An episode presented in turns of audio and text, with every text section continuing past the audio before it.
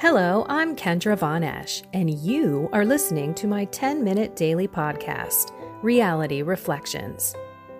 I bought into what this world said would make me happy money, prestige, power. And hey, if it feels good, do it because life is stressful, so party hard. Do whatever makes you happy. But that didn't quite work out because I felt even more insecure, full of fear shame, and anxiety, and never, ever good enough. Then God found me and flipped my reality upside down and transformed my life. And I want this for everyone. So I left my executive career to help others find true acceptance, supernatural peace, joy, and love that only comes from a relationship with God. Here is my reality reflection for today. What does it mean to be holy? And boy, oh boy, did I feel like God put this reading out there on this day before Ash Wednesday so that we could all ponder what holiness means in our lives. And I'm saying this not from being a holy person, but a person constantly striving for it. Because I'll be honest with you, in the beginning of my journey, I was like, look, God, I'm not that holy person. I mean, thank you for showing yourself to me and thank you for being in my life, but I don't think I can be that righteous, loving, non judgmental person that you want me to be gosh, especially when I was really struggling with mortal sin, I just said, Lord, this is who I am. And then guess what? Moments later, I think it might have been like two weeks or something, I hear the the Bible reading about spewing lukewarm people out of his mouth. So guess what? We're going to dive into holiness because we're going to read the readings and we're going to go into the definition. And then we're going to look at our lives and be okay with where we are right now. So let's start with the definition here. Okay, my husband is on the phone with his dad downstairs, so they are loud, just in case you hear a background. Okay, definition of holy exalted or worthy of complete devotion, as one perfect in goodness and righteousness. Okay, that's huge because no one is perfect in goodness and righteousness but God. So that's why we strive to be holy because the Lord is holy and we need to be like God as much as we can. But don't fear, right? I mean, we need God for this. We can't do this on our own. It also means devoted entirely to the deity or the work of the deity, having divine quality, venerated, or as if sacred. And then some other words which are always helpful devout, godly, pious, religious, saintly. And I'm going to tell you, I'll never forget when my mom described me as devout. I just about fell over.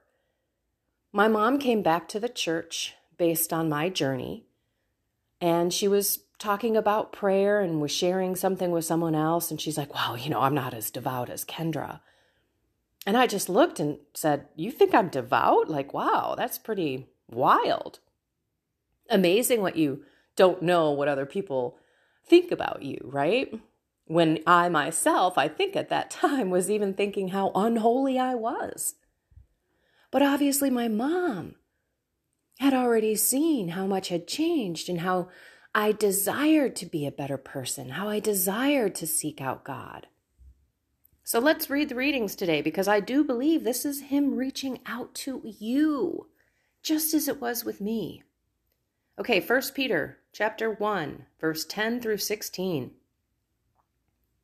Beloved, concerning the salvation of your souls, the prophets who prophesied about the grace that was to be yours searched and investigated it, investigating the time and circumstances that the Spirit of Christ within them indicated, when it testified in advance to the sufferings destined for Christ and the glories to follow them.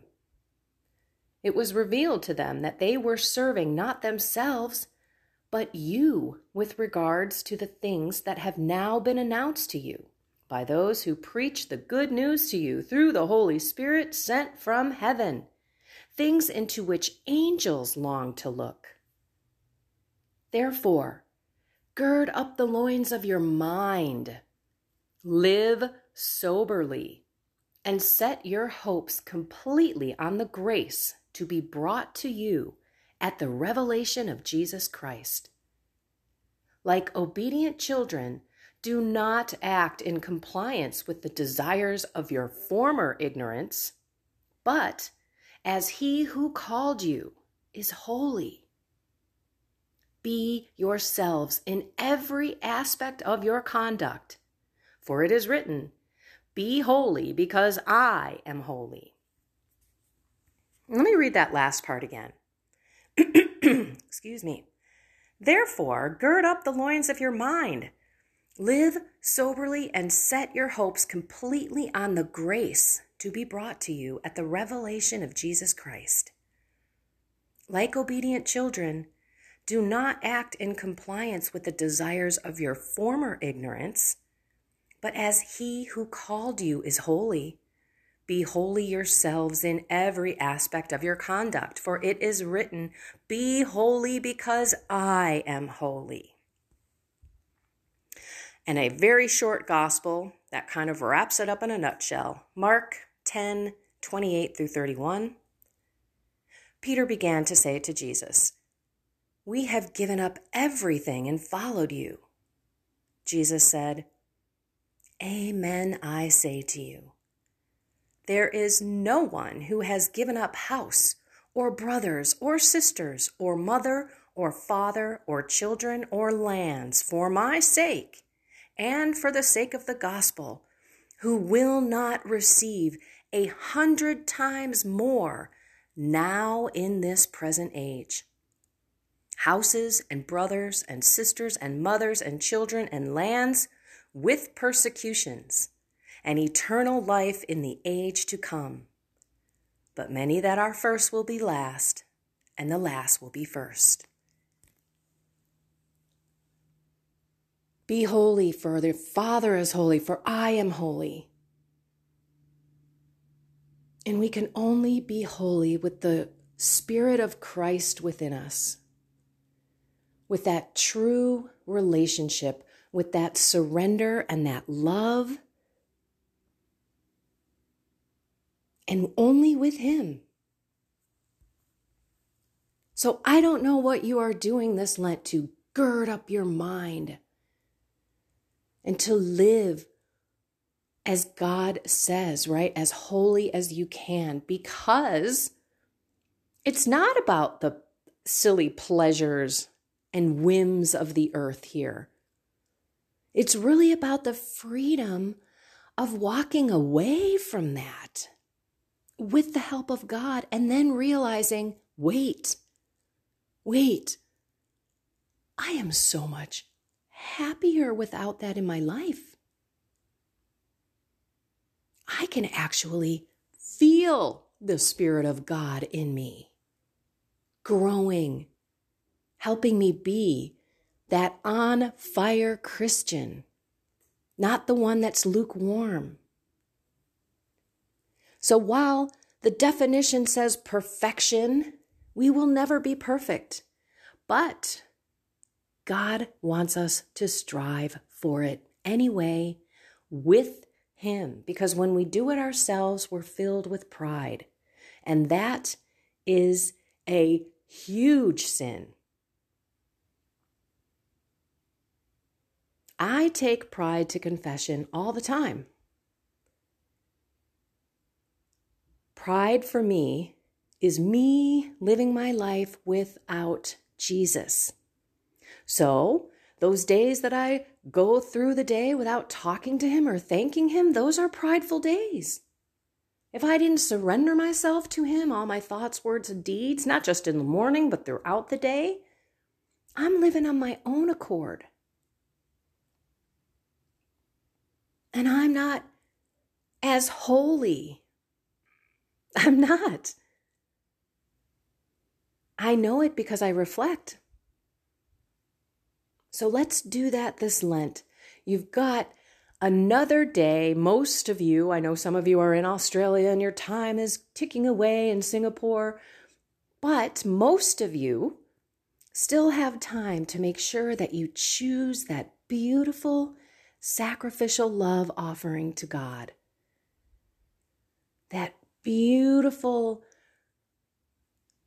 act that is going to bring you closer to his heart so that he can change you. Because he is the only one that can. At least with any permanence.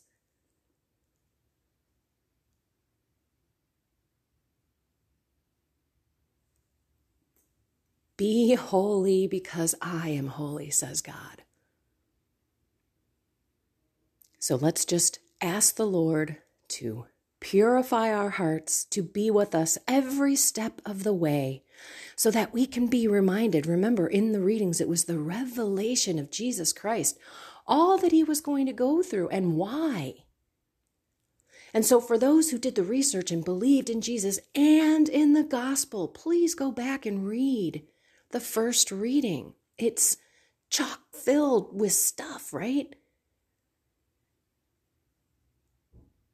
Hopefully, this Lent, you will have the Word of God shower over you and feed you in a new way.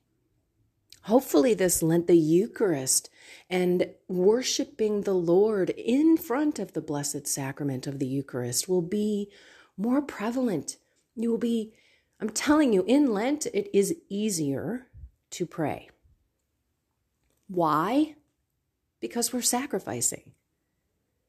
It's really funny. A lot of time people are like, I can't pray, I can't pray, I can't decide, or I can't keep my mind focused, blah, blah, blah. And I'm like, well, start sacrificing. Start doing these little small things. And because of that, there will be grace and you will be able to count on God. You're going to be offering up sacrifices to the Lord. You're, you're pulling God in more. And you can't pray without God, by the way. Please don't forget that. You need to call the Holy Spirit in, asking the Holy Spirit to pray for you, to give you the eyes and the ears. Every coaching call I do, we start with deep prayer because we want the Spirit to open our eyes. I want the Spirit to speak for me. I want my clients to have ears to hear what God wants from them. And both of us to have the eyes to see hey, wait a minute, that was God there.